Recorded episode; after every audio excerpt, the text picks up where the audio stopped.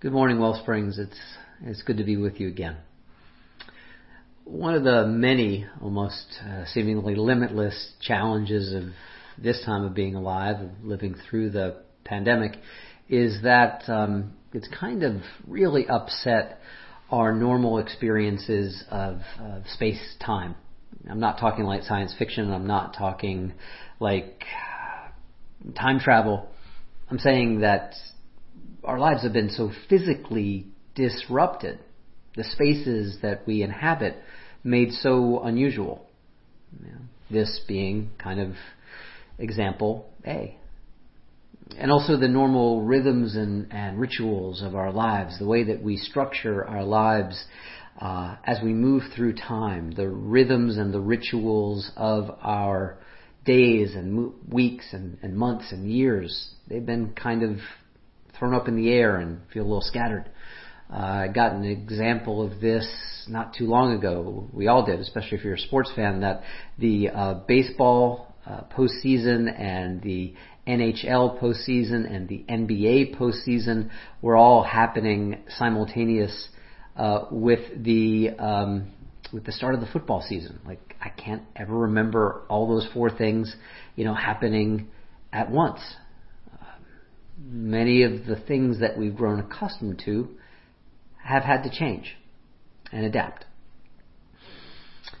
Uh, not too long ago, the the tennis French Open happened. The French Open, that's one of the four major Grand Slam titles that kind of structure the professional tennis year. Uh, the French Open normally happens in Paris in the springtime. It was postponed because of the coronavirus and was rescheduled just for, I think, a few weeks ago. And what happened, like with a lot of sporting events these days, there were no spectators there. And one of tennis's premier stars, Rafael Nadal, was interviewed before the tournament started. He actually went on to win the tournament this year, to win the French Open. And he was in this interview talking about some of his emotions and feelings that the French Open was not able to happen in spring and it had to be shifted to the fall and that there were not going to be any spectators there. And he said, it's just, it's just a very sad thing but he didn't say sad like pathetic or angry or we should have fans there. He said it in a very normalizing kind of way. He said it's a sad thing and, and, and maybe it should be a, a sad thing this year because of all the, the suffering, all the struggles that the coronavirus, that the pandemic has caused. I gotta say, I just love this interview, that way in which he just so naturally made space for sadness as an emotion that belongs. How often we can receive these messages in our culture that sadness doesn't belong, or it is something to be feared or kind of pushed out of the way so we can move on to another uh, form of life. I think that's one of the reasons that what I'm about to show you in just a moment registered with me so deeply. It's a little comic that I saw, and some of you or my Facebook friends um, may have seen that I posted it. It's a four panel comic of two dinosaurs one pink, one blue. And the first panel, one dinosaur says, I'm sad. The other dinosaur responds in the second panel, I'm sorry, and I'm here for you. And in the third panel, the sad dinosaur responds, Aren't you going to tell me to cheer up? People always tell me to cheer up. And in the concluding panel, the fourth one, the dinosaur says, No, I still like you when you're sad. It's, uh, I'm just reading it, I get a little choked up, and I've seen it a lot of times. I've shared it with people. Um, I just adore that sentiment. And there is something so true about that third panel response. Aren't you going to tell me to cheer up? It rings so true because so often that's the message we get when we are sad or others are sad. And sometimes that response to encourage people, if not tell them, encourage them, to try to make them happier, to get them to cheer up or perk up. Sometimes it's because we love people. Sometimes it's because we want to be helpful. But so often it has the counter effect of making the person who is sad feel even more isolated and alone in their sadness. And sometimes it is for less noble reasons. Sometimes there is something about sadness that can make some of us afraid as if sadness is a kind of virus that is catching and somehow abnormal or wrong or sadness is broken and if we're sad we don't belong and so I tell other people to cheer up because I am afraid of my own hidden sadness that I may not allow myself to feel. I think we get these cultural messages all the time because I think there's something actually really powerful in sadness. If we are simply sad, then maybe we're not so easy to manipulate. Maybe it's not so easy to push our buttons. If we are simply sad over who or what we have lost, and we allow ourselves to be with that feeling. I think that one of the reasons that sadness can sometimes cause a kind of cultural panic is that we don't know what to do with sadness.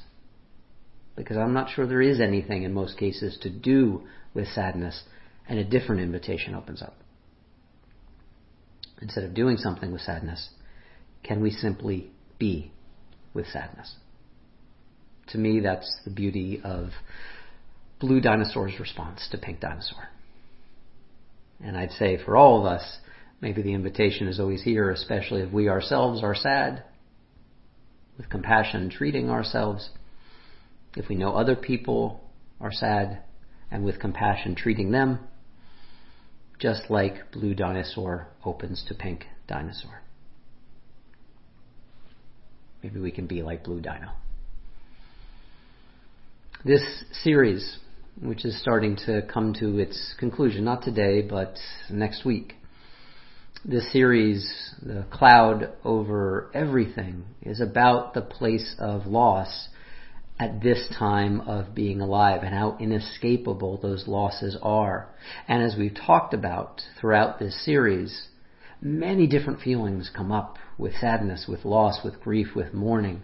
Sometimes anger or fear or frustration, or sometimes we're able to dig into that sadness and recognize that with some of these challenging feelings are some really profound invitations to, to grow and, and, and to heal. Where this Sunday falls in our normal rhythms and rituals of the year at Wellsprings, this is our All Souls Day service, our memorial altar service, where when we are in person, we gather our keepsakes, mementos, and photographs of those we have loved who have died. And we create this, this, this beautiful altar. So many of you have, have seen it, have witnessed it, have helped to create it, to co-create it together. And of course, this year we've had to adapt it to a new form, to here and to now to this way of being together and not to get too meta, but maybe on this Sunday, one of the things we notice that we are sad about is that the way that we remember together has itself had to change or feels like it has been lost. And if that kind of sadness is showing up for you, I invite you to let it be here. You will see in just a few minutes a virtual altar that so many of us have this year chosen to create, to co-create together. The faces, images that you'll see here, I imagine for you, I know they do for me, represent all kinds of feelings. Lives lived fully and completely and lives cut terribly, tragically, unfairly short lives that when we remember them, we feel still that ache, that pain of maybe some regret, maybe some anger, or maybe we uh, look at these lives, these faces, these images, and just the love is so accessible to us. Maybe all those things and more. And yes, I imagine for so many of us today, it is simply sadness that shows up as well. Individually and collectively, we have an invitation today, right now, to provide space for that sadness, which is to say, for ourselves. Not too long ago, just this past week, I was at a recovery meeting. And like many, although not all, but this particular recovery meeting ended with the serenity prayer. God grant me the serenity to accept the things I cannot change, the courage to change the things I can, and the wisdom to know the difference.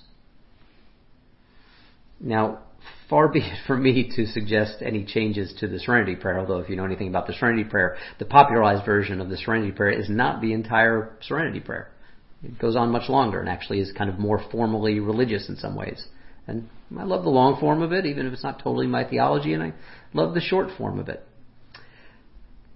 But I do want to say that I think there's a relationship in the wisdom to know the difference. They're not just separate things, accepting what we can change and having courage to change the things we can. These faces, these names that we're going to see here, we cannot change that they have died.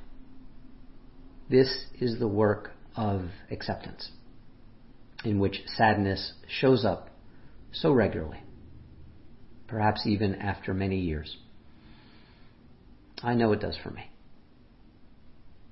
And I have also come to believe that allowing ourselves to ask for that serenity, to accept the things that we cannot change, also opens up a relationship to have the courage to change the things we can, that it's not just the wisdom to know the difference, but that by giving ourselves permission to grieve and to be sad and to work with all the other emotions that show up in these clouds over our lives, that then we can partake and create the kind of courage that allows us to address what also arises with sadness. The kinds of interactions between blue dino and pink dino that if we don't reject the emotions, including sadness that shows up here, we can also have courage to change the things that we can, including overcoming the isolation, including overcoming the loneliness, overcoming the stigmatization of grief and of loss.